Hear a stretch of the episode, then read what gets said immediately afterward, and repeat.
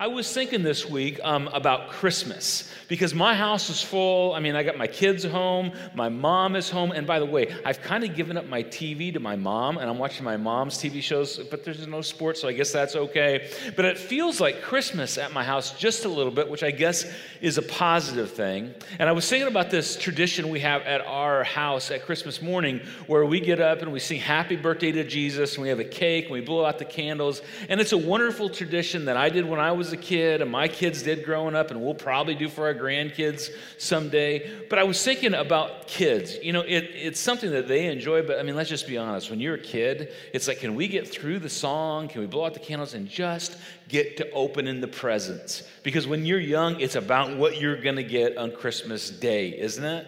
And I thought about that as we jump into the message. You know, when we're young in our faith, and sometimes when we're a little bit more mature in our faith, that's the way it can kind of be with God, where we just like, all right, God, thanks for all you've done, but what are you going to get me? What are you going to do next for me? How are you going to, you know, fill out my list of what I want? And on a side note, listen, if you ever want to make a whole lot of money, just figure out how to write a book, have a TV show, or do a podcast where you tell people and instruct them how to get God to do what they want, and you'll raise lots of money to do that, because that's kind of the nature of all of us. But here's what's true it's true in your marriage, it's true as a parent, it's true with your kids and the kids of parents. In all relationships, it is impossible to have an authentic relationship with someone from whom you're always trying to get something. Isn't that true? When you're always trying to get something from someone, it's hard to be authentic because you meet somebody and you do that dance you do that thing where you're like, hey, how are the kids and how's business going? But it's really just all small talk to the whole ask of how can you give me something that I want? And it takes authenticity out of it and realness. And I'm just going to say this to our sound guy just a little bit. Aaron, can you turn my volume down just a little bit? I'd appreciate that. You can't hear that at home, but I can. So just a little glitch in that. Because when you just always want something, it doesn't make it real. Now, here's what people like John, who we're going to you know, talk a lot about today, and Peter that followed Jesus, and ultimately the Apostle Paul, who came along and wrote over half the New Testament. He said, when you get past your list of all the things you want from God and you get down to the very essence of what He did for us and how He loves us, there's something in our grasp that can change our lives. And if ever we needed to hear it, it would be now in the midst of the tumultuous times that we're living in. The Apostle Paul said, I was so in tune with God and was loved by God so much that I found that the peace of God. And right now, that peace matters more than all the presents in the world, doesn't it? Which transcends or blows by all understanding, will guard your hearts. And we need our hearts guarded in this moment, and your mind in Christ Jesus. And all the New Testament drives us to the sin that God has more than we could ever imagine.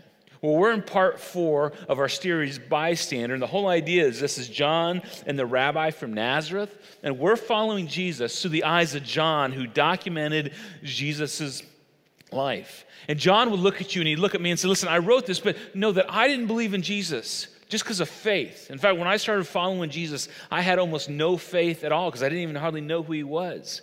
But John would say, I, I, followed Jesus because of what I saw and some amazing things and what I heard him say.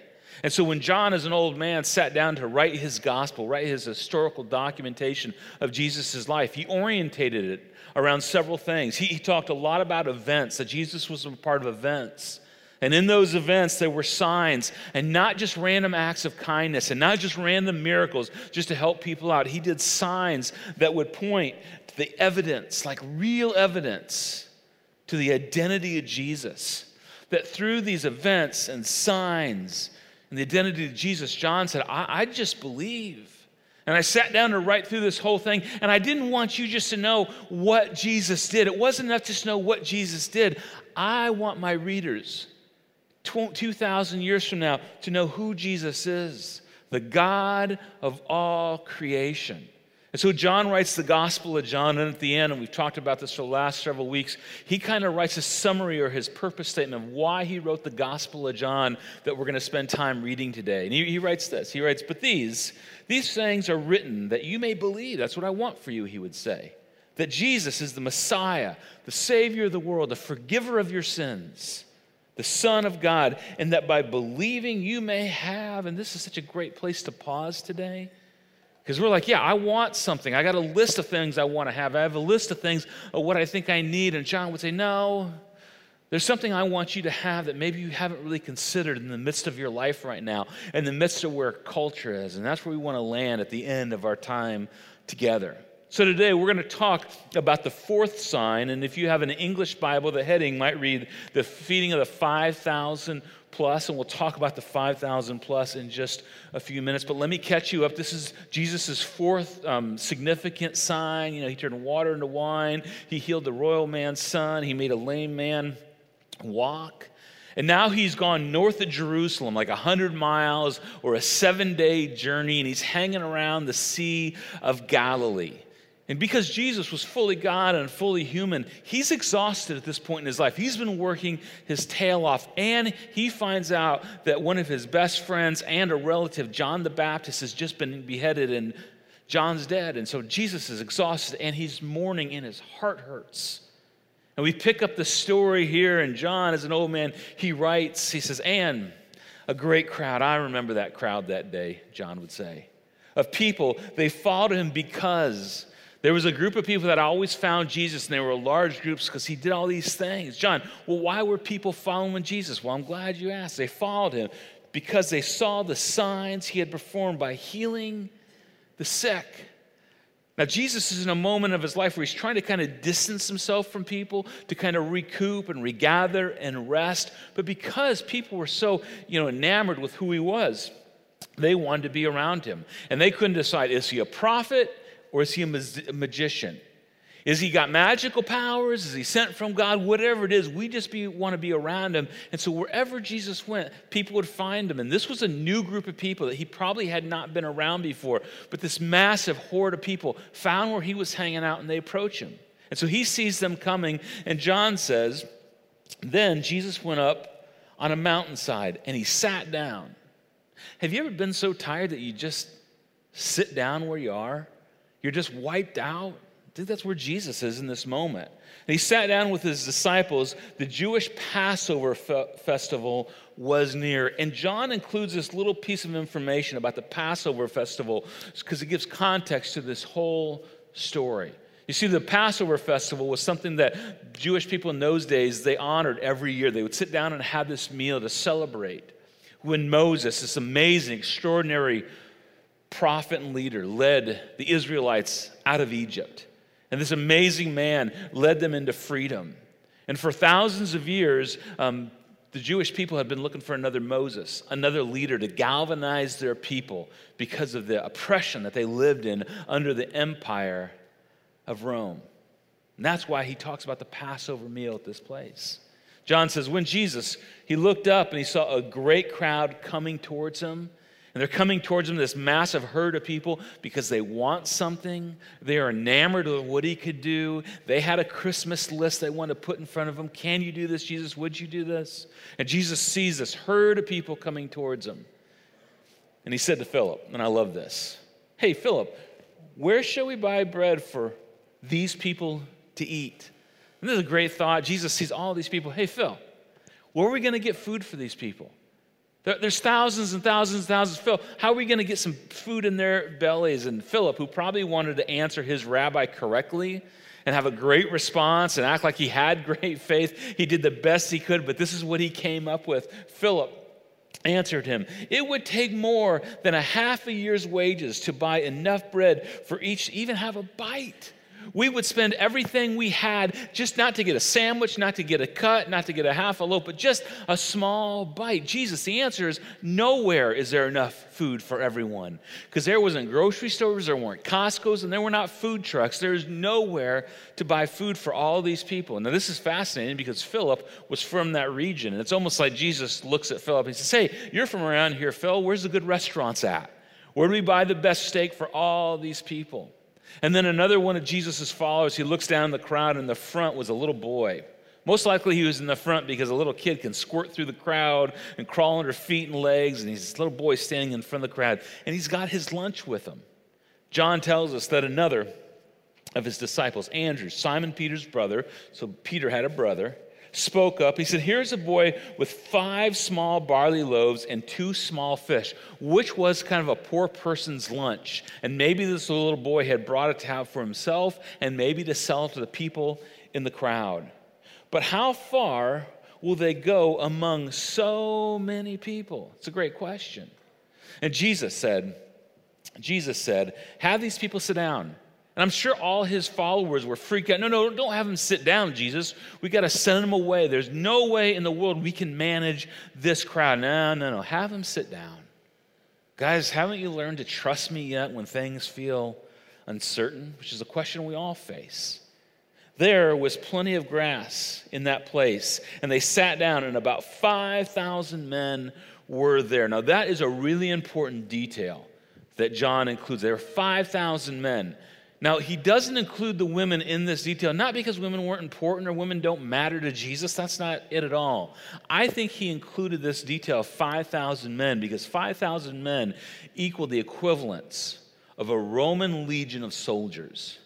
And that sets up the story for what the desire of this crowd is going to happen in just a little bit. So there's about 20,000 people sitting out in this field, about 5,000 men, which equaled one Roman legion of battle weary soldiers. Love this. So, Jesus, Jesus took the loaves and he gave thanks. And I don't know if he grabbed it from the little boy or gave him a few dimes or smiled at him.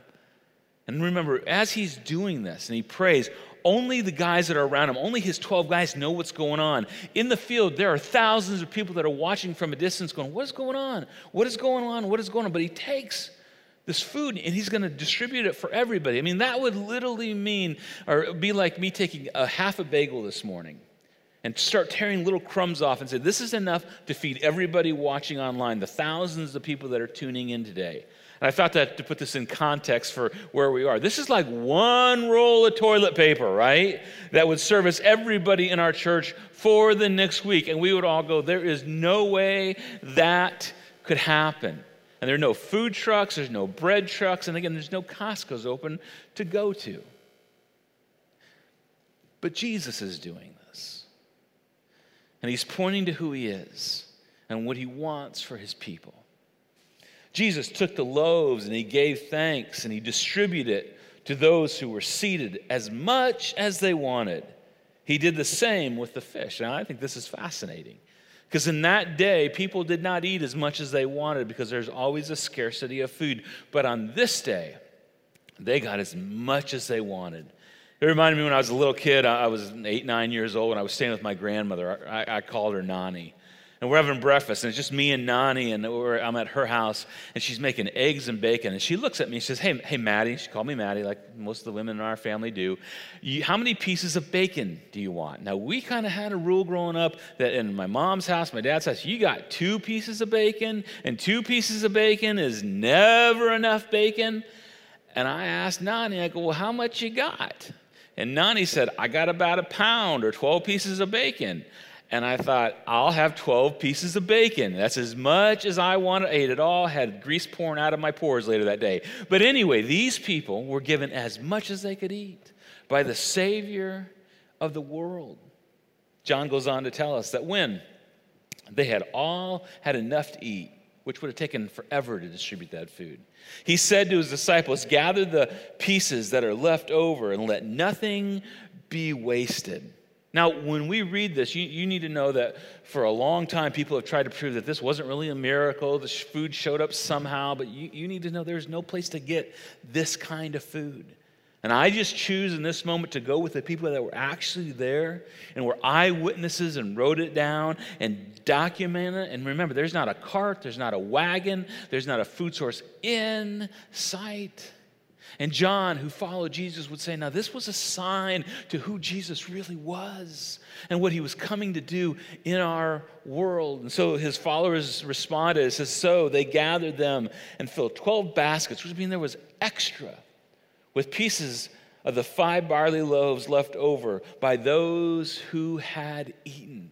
Now, all of these Jewish people were that out on the side of this hill, on this field, they start to equate something that they knew about their history that once upon a time when Moses was in the wilderness with God's people, leading them to the promised land, every day God would send manna to Moses and his people.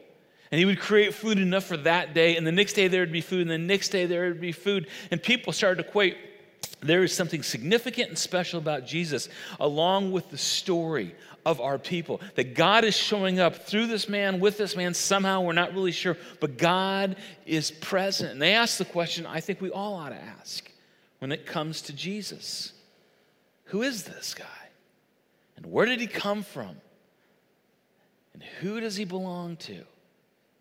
It's incredible. John says, after the people saw the sign Jesus performed, they had been began to say, Surely this is a prophet who is to come into the world. Now, I love this because for a moment, their stomachs are full.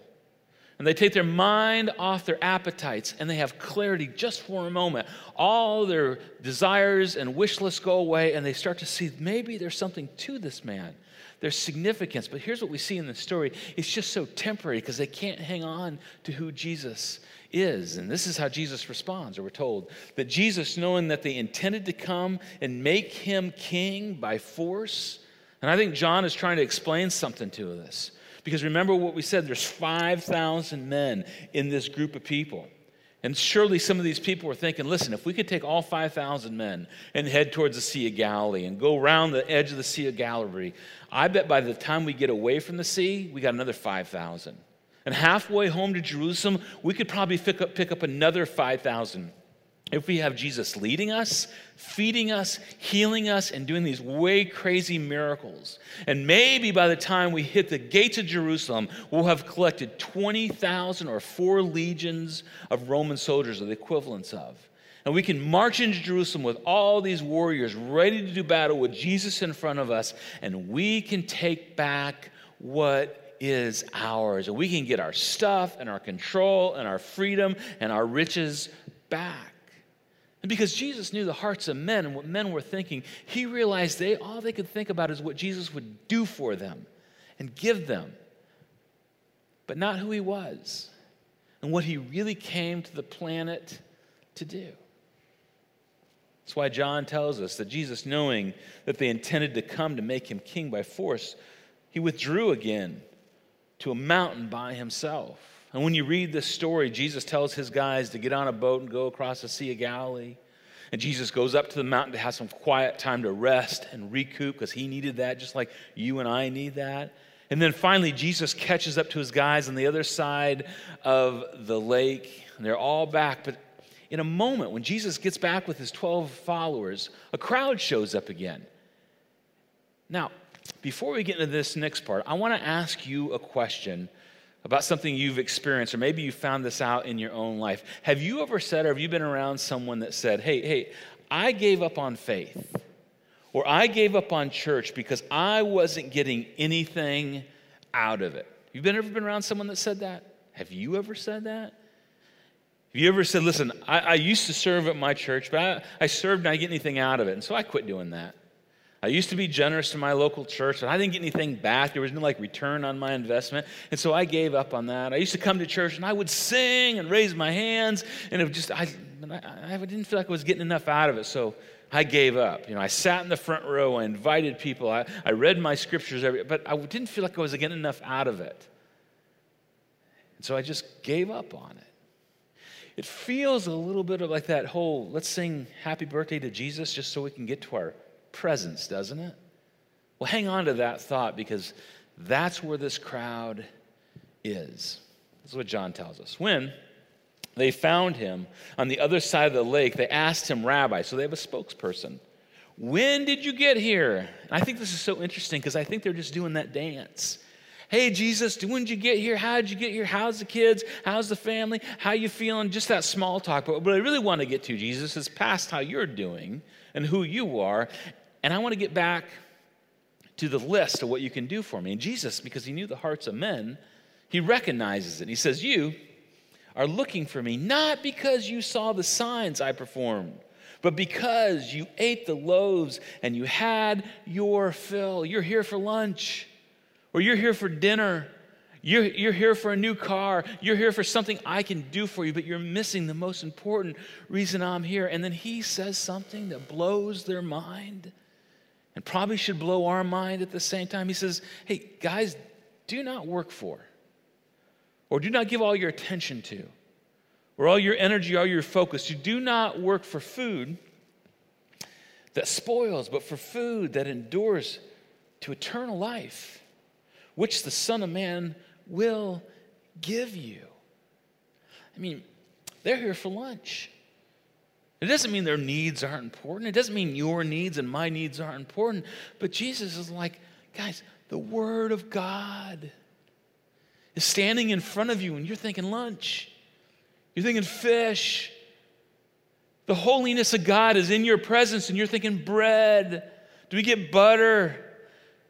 God Himself is in the middle of you, and you're thinking, what's going to happen tomorrow for breakfast? Guys, you're missing the gravity of who God is in this moment, and God is standing before you, and you've forgotten the Lamb of God that's come to take away the sins of the world, your sins. And you're thinking about the next magic trick that I can do. And, so they asked a question, and it's a reasonable question. They said, What sign then will you give that we may see and believe? And so maybe they're starting to get it believe you? What will you do? And so they're starting to believe, but we need one more sign. We need one more thing. Now, just to be fair to these folks, I live here, don't you? We live here. You know, God, if you would just help my kid get a job, God, if you just make, you know, the sick person healthy that I know, God, if you just make our marriage better, our finances work out, then I would really believe. And we kind of all live in that place, and it's fair and it's real, and especially in the culture that we're in and the place our, our world is in right now. These are natural things, but in the middle of it, John and Peter and Paul would say, ah, but don't forget there's peace that transcends all understanding.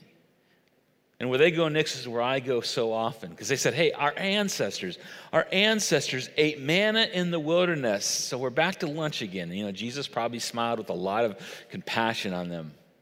Now, I don't know if you've ever met a famous person. I've only met a couple in my life. I don't know a lot of famous people. I'd love to know a few more.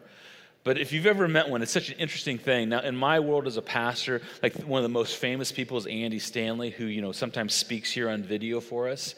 And I remember Andy, who has done so many amazing things for the world, the church world. The first time I met him, I was standing with a friend of mine, and we are introduced to Andy. And my friend goes, "Hey, Andy, will you sign my book and let's get a selfie?" And it was so embarrassing. I'm like, "Dude, leave Andy alone and quit asking him for stuff." And so Andy does a selfie and signs the book, and he looks at me and says, "Matt, what can I do for you?" And I'm like, "Nothing, Andy. You know, you've already done so much for us." For our church and the church in America. Thank you so much. There's just nothing else you could do because what you have done has been so good for God's kingdom. And I'm just so grateful. So just, just thanks. And it reminded me what you do when you meet a famous person or someone that's accomplished a lot of things. You, you know what you ask? You ask questions, don't you? You don't ask for stuff. You ask questions. I mean, can you imagine meeting Michael Jordan? Or LeBron James and going, hey, the first thing I want to ask is for a set of season tickets. Can you get those for me, Michael? No, you don't ask that. You ask about game six, the championship game when Michael did those amazing things that time that you know he dunked over Patrick Ewing and just demolished him. That's what you ask about those amazing things. You don't ask for stuff. You recognize who's with you and you ask about what it was like and what you could learn. And I just think Jesus is like, you're standing with the light of the world, and all you're asking for is more food, more pickled fish, and loaves of bread. Now, when you go home today, and I hope you read all of John chapter 6, what you will find is Jesus said some very tough things for them and to them. And in that moment, a whole bunch of that crowd unfollowed Jesus. They hit the unfollow button in their life, and they went in the other direction. Now, for them, I mean, you got to give them a little slack because they did not understand or they had not seen the resurrection because they're on the front side of the resurrection of Jesus dying and coming back to life. But isn't it true for you and I? We don't have an excuse because we're on this side of the resurrection. And as a follower of Jesus, is your, if you're a follower, listen, we know that Jesus rose from the dead to give us life. If you don't follow Jesus, Just telling you, what a great time in our history to say, you know what, Jesus, I'm going to pursue you. For me, when I think about this, especially when I kind of get cornered into the world we're in and how I feel about all that's going on, I read the story and I ask myself, am I just in it for the food? Jesus, am I just in it for the Christmas list and the presents under the tree and what I'm going to get out of it? Or am I in it because you have life to offer me and a relationship with you? I, I love what Warren Buffett said that I think is so relevant to where we are in our world. I've seen this quote all over the place, and I just had to figure out how to use it today. Warren Buffett, this famous man, says, Only when the tide goes out do you discover who's been swimming naked. Now, that may seem kind of inviting to you, but that's pretty embarrassing if you get caught swimming naked. But isn't it true? When the tide goes out, you're exposed for who you are and what you really believe and what's really going on in your life. And I think we're in a season right now, if you're a follower of Jesus, the tide's gone out a little bit. And we have an opportunity to hang on to our faith for more than just what's next and what we're going to get next, but something that lasts forever and love that lasts forever. And maybe if in your heart you've been feeling a little exposed, like, man, I didn't have as much peace and faith as I thought I had, maybe it's a great time for you to go, hey, Jesus, I need faith and I need peace and I need to follow. I think Jesus would say this to us This is no small thing to which you've been invited. This is the game changer of the world. And we have an opportunity not just ask for another thing, although I don't think there's anything wrong with that. But we have an opportunity that we've been forgiven so much as followers of Jesus. We can forgive everybody in our lives and drop our grudges. We have been given such generosity as followers of Jesus that we can be generous to our neighbors, people that believe, people that don't believe, people that need help. We have been given such compassion that we can show compassion even on the hardest days to find it. It means if you're a dad and you're a Christian, you can come and be the dad God created you to be to your kids in a time that they need you right now. And if you're a mom and you're hanging out with your kids and not going to school and they're driving you crazy, you get to be a mom to those kids in a moment in their life where it may change the direction of your life. And if you're a child, you can obey your parents as unto Christ. It's a powerful, powerful thing. You see a handful of these people follow Jesus. And after the resurrection, they followed in faith as they watched their friends lose their lives and some of them lost everything they had monetarily. Some were beaten, jailed. Many saw their own death. They were burned alive at stakes, which probably will never happen to us, but they followed Jesus because they were convinced of what he had done. They watched Rome persecute them, but they outlasted Rome because of the incredible love they found through their Savior. Eternal life forever.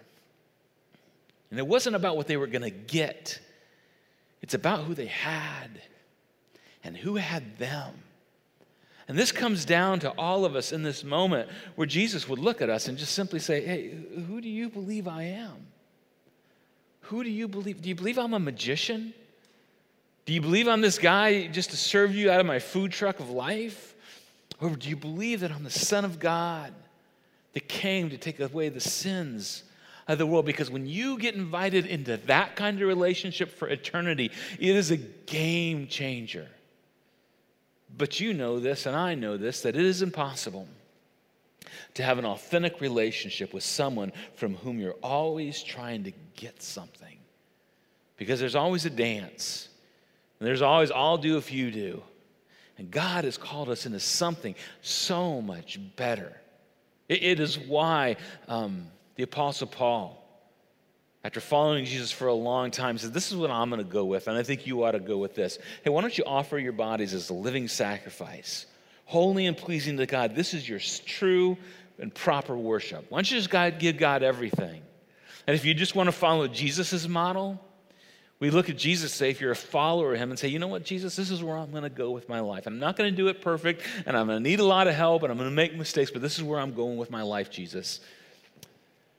Not my will, but yours be done. I'm just choosing to trust you through what I'm going through because I believe you love me. And that's better than any list I could ever come up with myself. Now back to John. You know, John's trying to describe what this idea of believing in Jesus and following Jesus comes to. Remember, he says this He says, But these are written that you may believe that Jesus is the Messiah, the Son of God, and that by believing you may have, John, what might I get? I get a list. Here, here it is, and I, I want Jesus to read it. Yeah, I know you got a list, John might say. But I want him to tell us what really matters. That by believing you may have life in his name. Yeah, but what about, I know, but Jesus there's life. And it means you're forgiven so you can forgive. It means you've been loved so you can love. And if you never get another thing from God in your entire life, you will have more than you ever needed. And that is being called his child. That is the opportunity today and for the rest of eternity to look at God and call him your heavenly father. That means if you decide, not if you decided, but if your life ended today and you had to stand face to face with God, that through Jesus, you could go, Daddy, I'm home. And that surpasses all things in this world. And I don't want us, I don't want me, I don't want my kids, I don't want our church to ever reduce Jesus down to lunch or a food truck. Because if we do that, what's going to happen, and we sang about this today, is you will find yourself in negotiation with the God of all creation. And this is not a good place for us to live. When the times are good or the times are bad, we don't negotiate with the God that created us. We acknowledge who He is and we put our trust that He's got us in our hands. And my, my friends, if you're watching and you tune in because you're looking for hope and you're looking for help, and maybe you are just looking to how to get through tomorrow's needs, you ask God for all that. But what God wants to offer you more than anything else is life in His name, and hope in His name, and love in His name. And for those of us that follow Jesus, this, my friends, is what changed the world. This set the world on a whole different course, and it made the world better, and it made eternity better, and we get to participate for that. And so, what I've been praying for you all week, what I've been praying for myself, is I would grab on to who Jesus is. And then, in turn, love people the way I have been loved, and you would love the way you have been loved. And in this moment that feels so tumultuous, we're not sure what the next newscast is going to bring, there could be hope through Jesus, through us who love him. Because we are loved in a marvelous way. Thanks for joining. I want to pray for you, and I want to wrap up the rest of our time today. So, would you pray for me or with me? Heavenly Father, I'm just so grateful for these words that John wrote down that describe so clearly what Jesus wanted for us. And I pray that we would never turn Jesus into any kind of lunch service or list that we're trying to get accomplished in our life, but we would just be grateful for what he's done in our lives. For everybody joining us today that they're just not sure where their relationship with Christ is, that they would just have the opportunity and the courage to say, Jesus, I need you to be the Savior of my life. Forgive me of my sin. I'm giving you my life today and for the rest of eternity. And thank you, Jesus, that you honor that every time that prayer has been said. Thanks for loving us and thanks for giving your life for us. It's in your precious name I pray. Amen.